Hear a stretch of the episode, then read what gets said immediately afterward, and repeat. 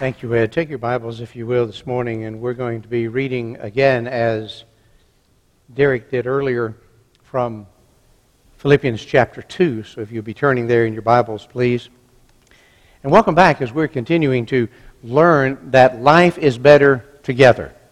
Better together. God created us to live together in community, to live together in family, to live together in the, specifically the family of God.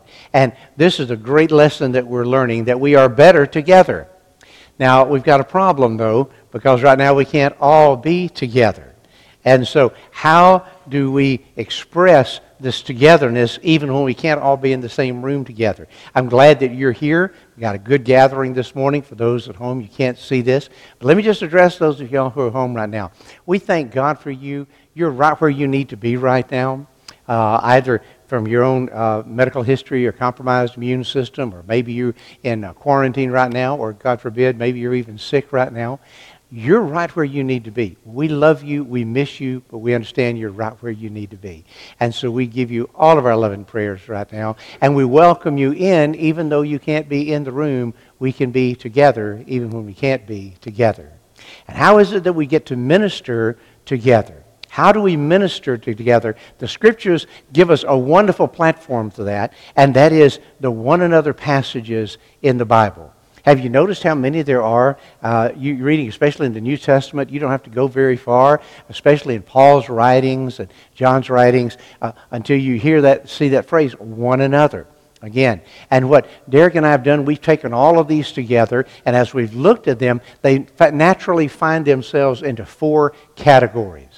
So we've been presenting them to you because this is really the background of our church covenant. This is the foundation for how we de- determine that we're going to do life together. And one of the things we've learned is that all of the one another's are governed by one big one another. And that's found in John chapter 13, verses 34 and 35, where Jesus himself commands us This is a new commandment I give to you, that you love one another, even as I have loved you, that you would love one another. And by this shall all men know that you are my disciples if you have love for one another. So this commandment is the overarching one. This is, the, if you please, the broadest foundation. This is how we're going to do life together. We're going to do life out of love. So as we looked at all of those one another's, the first category, the largest one that we find, is the love one another's. And it's not just that one passage. A full third of all of the passages about one another's in the New Testament deal with how we're to love one another. So that is the foundation. And then last week, uh, Derek took you through what happens when we're loving one another. Well, this pulls us into a fresh togetherness, it pulls us into unity, it pulls us into oneness. It answers that prayer that Jesus prayed to the Father Father, make them one as even you and I are one. And today, now, we're going to build on beyond that. We've got the big, broad love one another as, as Christ loved us, all the other love one another's, then the unity one another's. Now we're going to see the humility one another's. The humility one another's. This is where we go next. And God is, has richly blessed us in this. About 15% of all the one another's in the New Testament have to do with humility, deference that we pay towards one another. Now, when I say humility, that, that means something different today than it meant in biblical times. Are you surprised about that? now, it means something very different. Today, uh, as I, and I looked up several different definitions of this, today, secular definition is a modest or low view of one's importance, uh, meekness. Well, now, let me tell you something. That's not the biblical definition of humility. Not in the least. As believers, we need to go how, what, how the Bible defines this word as we're called to walk humbly with one another. And it's not weakness. It's not weakness. It is meekness. They sound the same, but they're very different. Meekness is power under God's control. You want to see humility that is, is, is expressed in meekness, God's power, uh, power under God's control. Think about Jesus going to the temple. And now, as he saw in the temple, things were being done there that were so wrong. They, they, they were, God's house was to be called a house of prayer. and people had turned it into Walmart. Okay, turned it into a place of merchandise. There's nothing wrong with a Walmart. There's nothing wrong with a place of merchandise. But the Lord's house was to be called a house of prayer. And so what did he do? He turned over the tables of the money changers. Kind of pause a minute. We're not talking about a little card table. We're talking about huge, heavy table. Flipped them over with, with, with a braided cord. He ran them out. He was expressing righteous wrath in the temple of God. That doesn't sound like weakness to me, does it? Do you? That is meekness. That's power, but it's power that is under God's control. Now you're getting closer to what humility is about. Humility is freedom from pride and arrogance. It's the ability to walk in peace, knowing the great power of Holy Spirit is always there to move in and through us. Humility is the comfort of knowing that who you are in Christ and Christ in you, and being able to operate out of that confidence, to be able to operate out of that quiet power that resides within you. It's a confidence in knowing you are in God's heart, even as He is in your heart. It's boldness, but not braggadociousness. It's a boldness that comes from being in Christ. You can be a peacemaker without having to fight to have your own needs met because you're humble. And Paul writes this he says, Do nothing out of selfish ambition or in vain conceit, but in humility. Consider others better than yourself.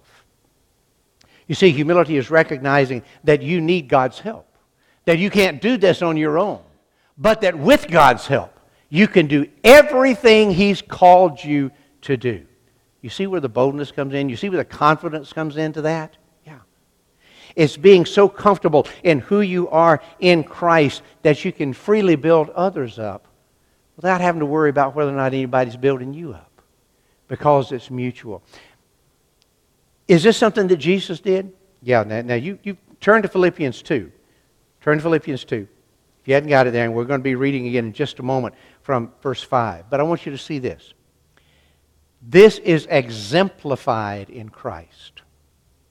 Humility is exemplified in Christ. That's in your notes. And three ways you see humility exemplified in Christ. First of all, Jesus epitomized servanthood. He epitomized servanthood. In, in the Bible, he gives the example of what it means that the Son of God humbled himself. The Creator, the star speaker, humbled himself. Philippians chapter 2, beginning with verse 5. Let's, let's read this.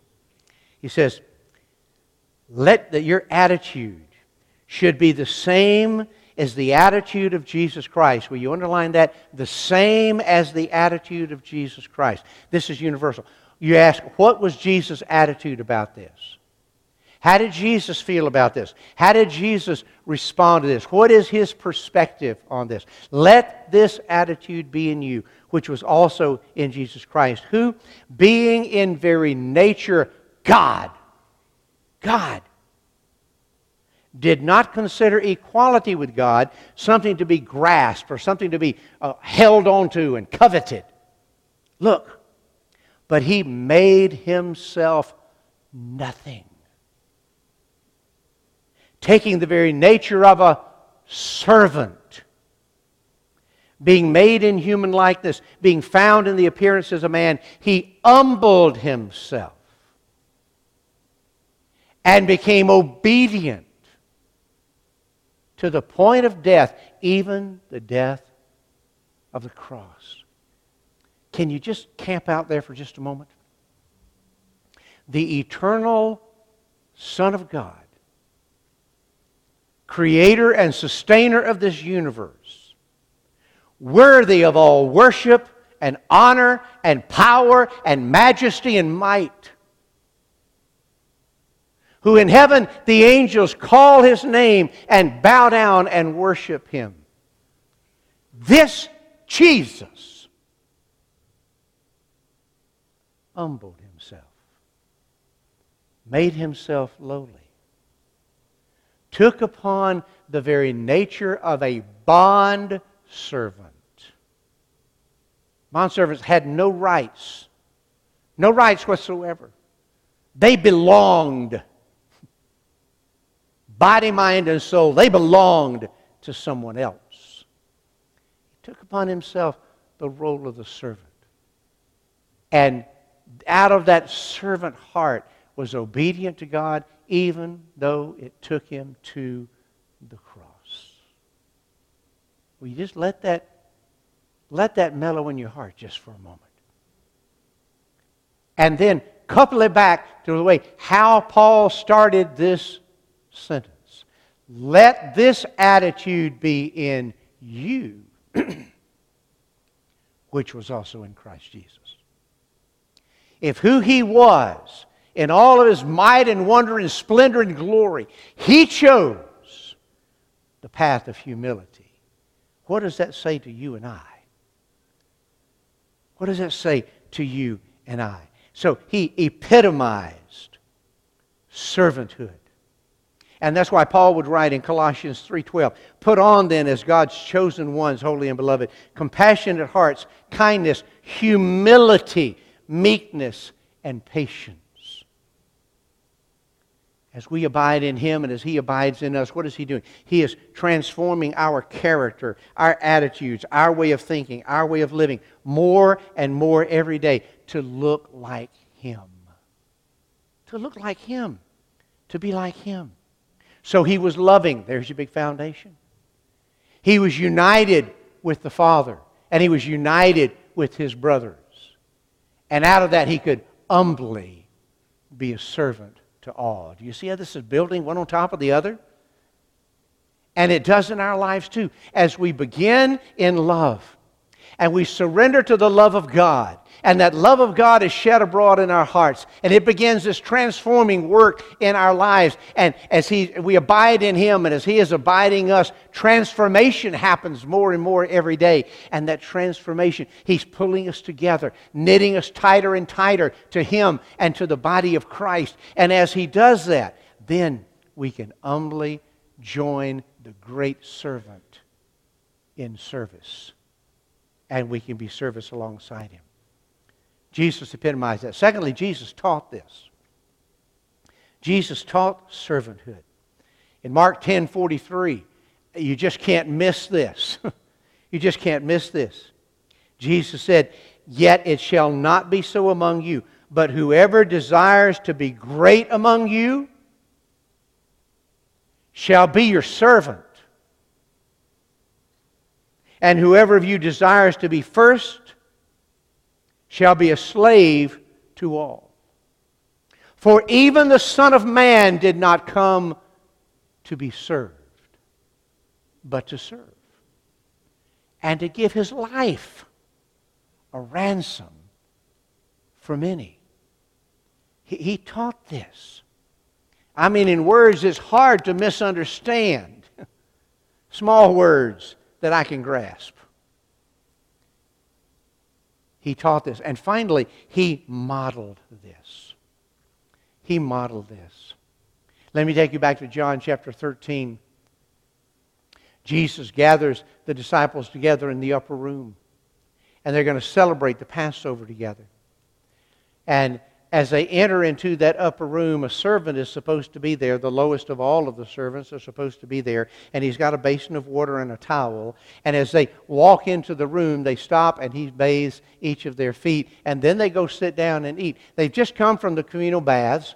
They've just come from where they've totally cleaned themselves, and ritually they have cleaned themselves. But they've walked through the dusty streets of Jerusalem, and they need to have their feet cleansed before they'll be ready to sit at the table. But that servant's not there. He doesn't show up or whatever, we don't know. So what happened? Each and every one of those boys walks right by the bowl and right by the towel and takes the place that they want to sit in around the table. And Jesus sits back and he watches and he waits. He's been teaching and be an example of servanthood for three years. And his boys still hadn't quite got the message yet. So what does he do? He stands up and he takes off his outer coat. He takes off his inner coat. All is left is his loincloth. And he goes over himself and he picks up the bowl and he gets the towel and he begins the process of washing each and every dirty, calloused, sandaled foot.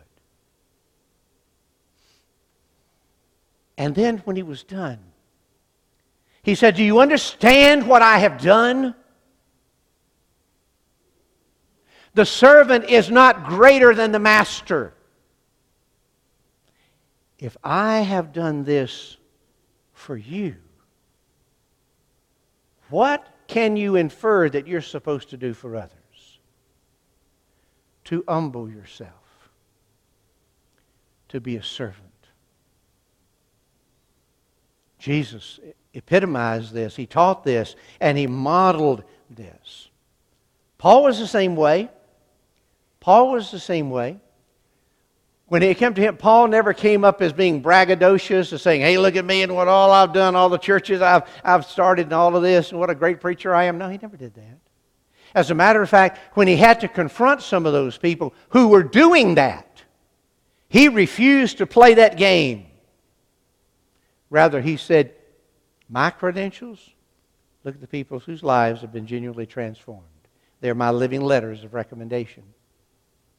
You want to talk about what God has done in your life? Let me tell you about how many times I've been shipwrecked, how many times I've been beaten, how many times I've been in prison, how, many, how I've been a servant, even when it hurt. Those were his credentials. Those are his credentials. Servant credentials.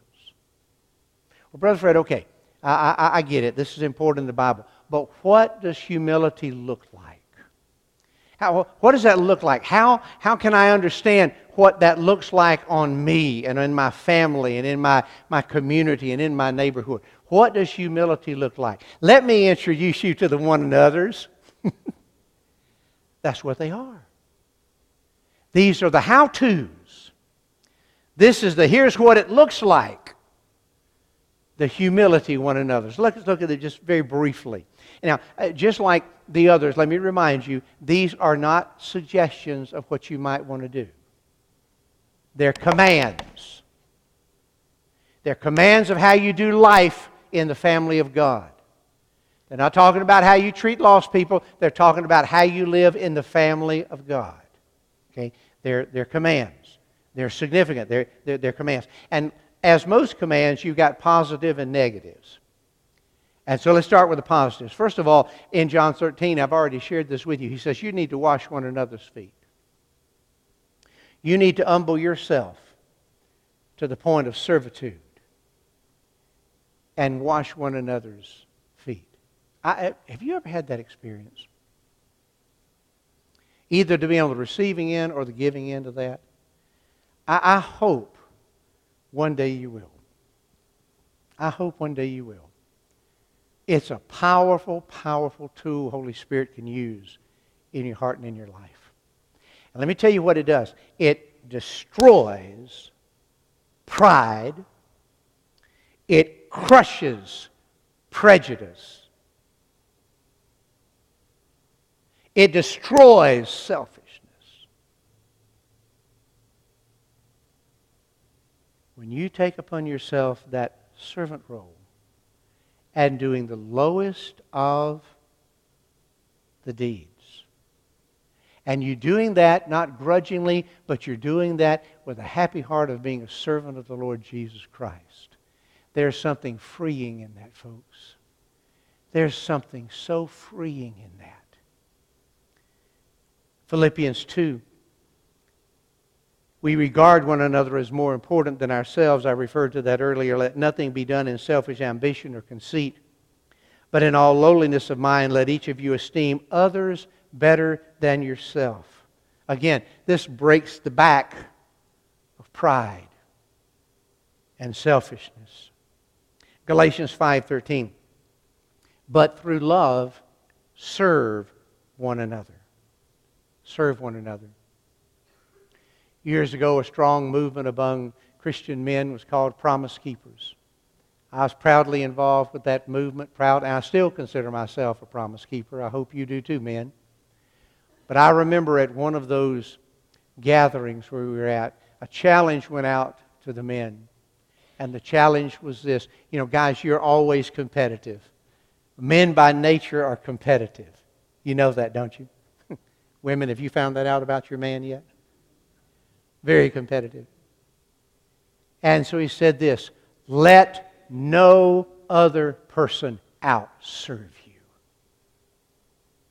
Let no other person outserve you. And that's just a modern way of saying what Jesus said if you want to be great in my army, you be a great servant. You learn how to be a servant to all. In Ephesians chapter 5, the passage that has so much to do with marriage, verse 21, it says, But submitting to one another in the fear of God. That means to be subject to one another. That means to take your wants, needs, hope, dreams, and you put those secondary to somebody else. You see how this crushes your pride? You see how this deals with selfishness? Indeed. 1 Peter 5 5. Close yourself in humility. He said, live in harmony with one another. In, in Romans 12 16. And don't be haughty. Don't be proudful. Don't be disgusting. So, what do we make of this? What do we make of this? I, I, want to give you a couple of takeaways. Two of them very quick. One of them I'm going to have to camp out for just a few minutes. First of all, let me say it again. These are not suggestions. These are what? Tell me again. Commands. Okay? Commands.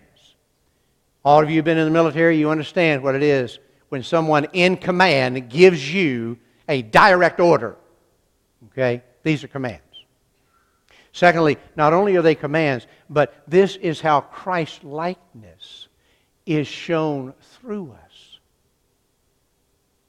If you've been involved in our study of 1 John that we do on Wednesday nights, over and over and over again, the aged apostle says, Here's how you test yourself. And, and over and over again, what it is is you may say this, but what are you doing? Let, let, let what you do match what you're saying. You say you're a Christ follower. How did Christ walk? He walked in humble servitude. Are you a servant? Who are you serving? How are you serving?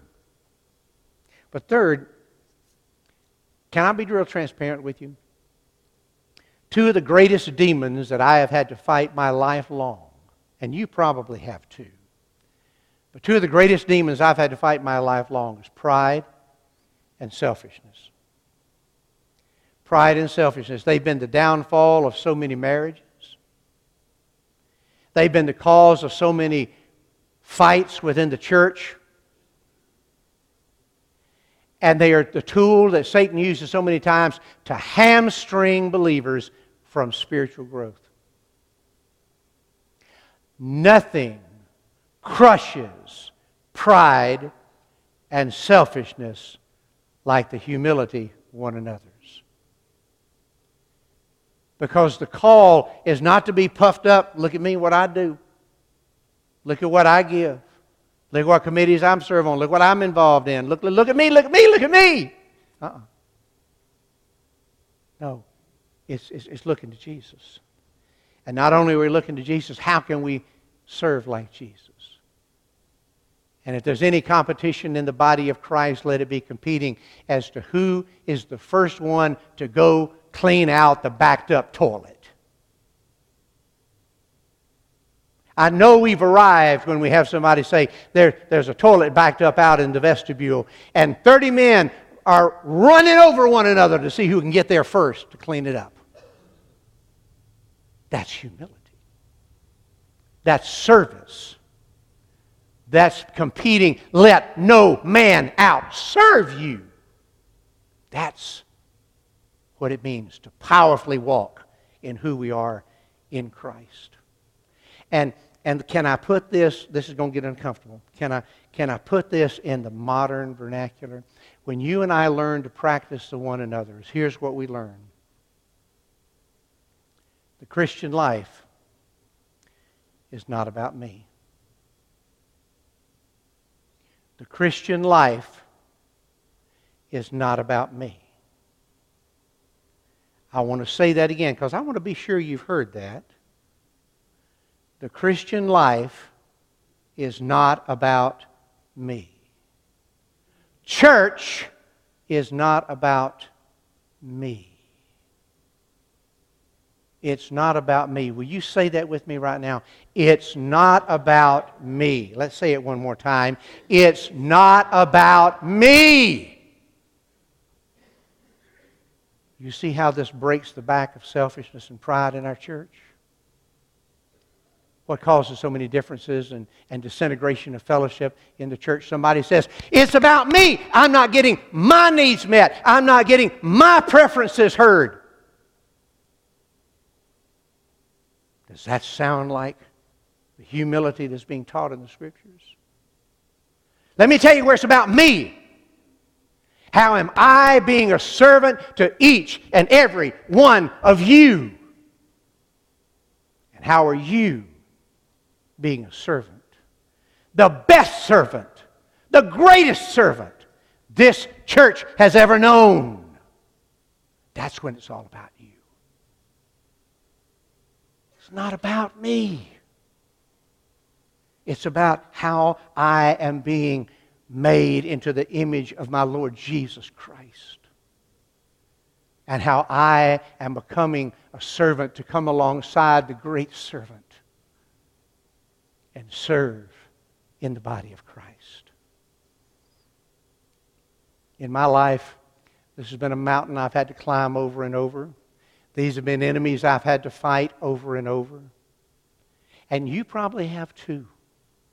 And you may even be doing that right now. You know something this pandemic does? It's been isolating us. It's been isolating us. And when you're, when you're created to live in community and you're isolated, everything's out of sorts because it's not the way it's supposed to be. But when you're isolated, let me tell you what is right on the heels of that. There's a demon who is really, really, really effective right now, and it's the deep, dark demon of depression. And he's taking advantage of the isolation advantage of so many people having to be so far away right now. Not just you folks here at home. I'm not talking just about you. I'm talking about a lot of other folks. And in that depression, you know what happens? We begin to look at everything the way it is interpreted by me. And what can happen in this isolation is, is life becomes me centered. Life becomes me centered. And I don't know about you, but I, when I see that happening, I say, oh, I know this demon. I, I know this demon. I know the lies he brings, and I know the truth he twists. I will not succumb to that. You don't have to succumb to that. How can we be together, together in a pandemic? How can we one another one another when we can't be together together? Do not take his lie that because you're isolated at home, you are an island all by yourself and you have nothing that you can do to contribute to the church of God and the body of Christ. That's a lie. Don't buy that lie. You can perform every one another even when you are isolated. You've all got communications. Now, your phone may be attached to the wall, and you may pick it up and have to turn the dial around and have, but you've got communication. You can call somebody and you can encourage them. You can call somebody and you can pray with them. You can practice the one another's over the phone. If your hand is not broke, you can write a note. You can write a card. You can put it in the mail. Wait until 3 o'clock in the morning when nobody else is outside and run out real quick and put it in your mailbox and run back inside. With your mask and with your gloves and with your shield. Okay. You can do this. You can do this. And you know what? If we're all doing this, listen to me, listen to me. If we're all doing this, everybody gets covered. Everybody gets loved on. Everybody gets encouraged. And nobody has to be isolated. This is the prime time to one another, one another, when we can't always be together, together. Get creative. Get creative. There are ways we can do this. Let me wrap this up and then we're done. The one another that we interpret all the one another's by is the great commandment love one another. As I have loved you, that you also love one another. And from that, love then becomes the thing that interprets all the other one another's. And the first thing that it does is it brings us together. And that was all of those unity one another's. And let me, let me remind you of something, okay? Unity does not mean uniformity. Unity doesn't mean we all look alike, we all act alike, we all speak alike, we all quack and we all quack in the same line. That is, that's not what, that's uniformity, folks. That's dangerous. That's, that's, that's, that's not biblical. Unity means when there are things that unify us like the blood of Jesus Christ, like the gospel of Jesus Christ, like ministering in His name. We are one. We are very different in our church family. We come from all different kinds of backgrounds, all socioeconomic this, backgrounds, all of it. So very, very, very different. But we are one. We've all had the love of God shed abroad in our heart, and he, we've brought us into this one family of God. And in this unity, we get to serve one another in humility, not in pride, not in selfishness, but in loneliness of heart. Not because we've got to, but because we get to. This is the privilege of being in the body of Christ. So let me ask you get creative. Who are you serving? How are you serving? Who in your circle of friends or acquaintances in the church? Who do you know that you say, God, I, I don't know how to do this. You're going to have to help me be creative. How can I serve? My girlfriend's in my, in my Bible study group. Who are you serving? How are you serving? If you love God and God loves you, if He's called you to Himself, He's called you to unity, to be one united army of servants. How are you doing that? What does that look like on you? What does that look like on you? What does that look like on you? It looks different on each and every one of us. But you know what? It smells the same because it's the aroma of Christ that you smell when you're around the body of Christ. And when we come together, you know what? We don't come together here to serve necessarily. We go out these doors to serve. That's where we reach out to our brothers and sisters in Christ that can't be here, and they reach out to us.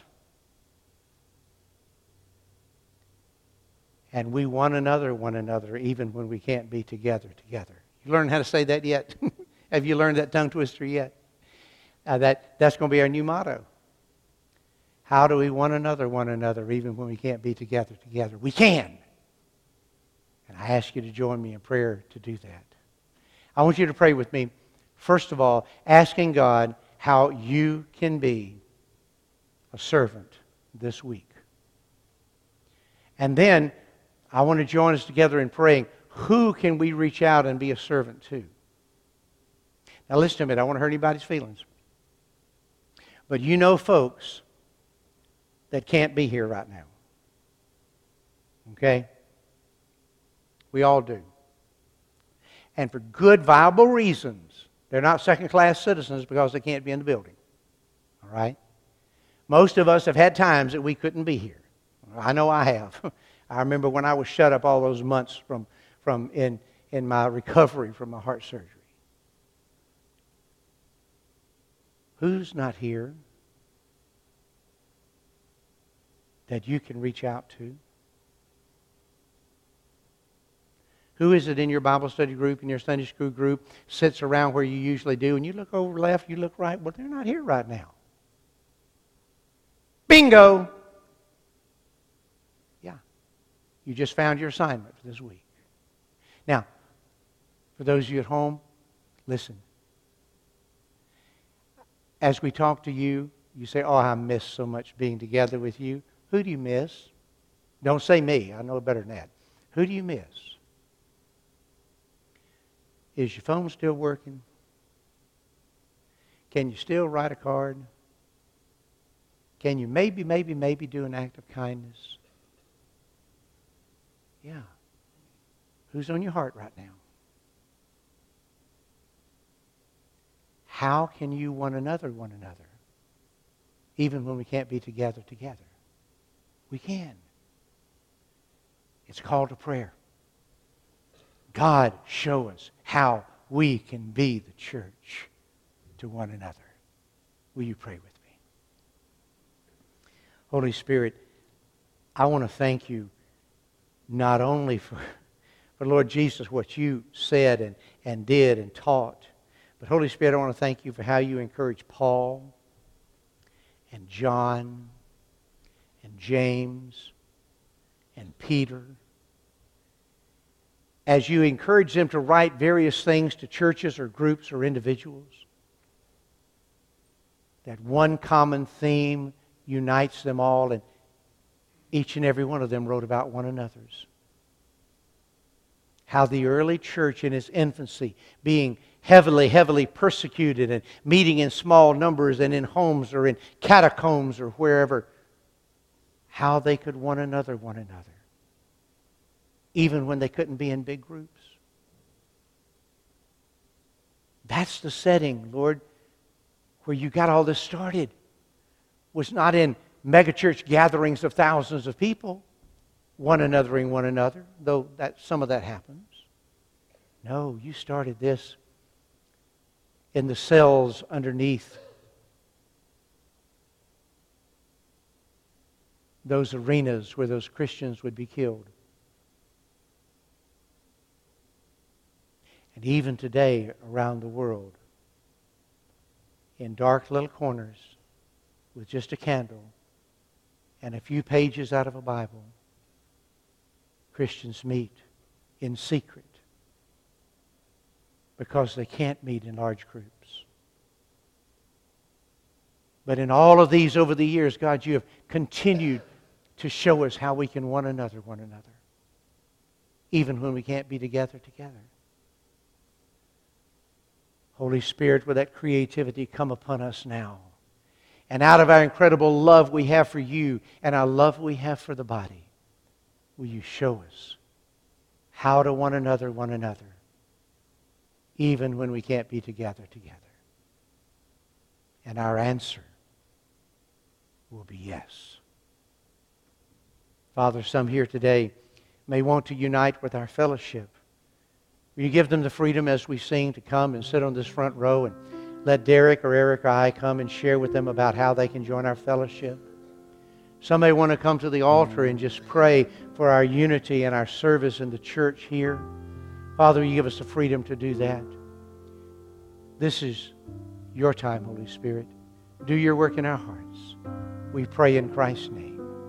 Amen.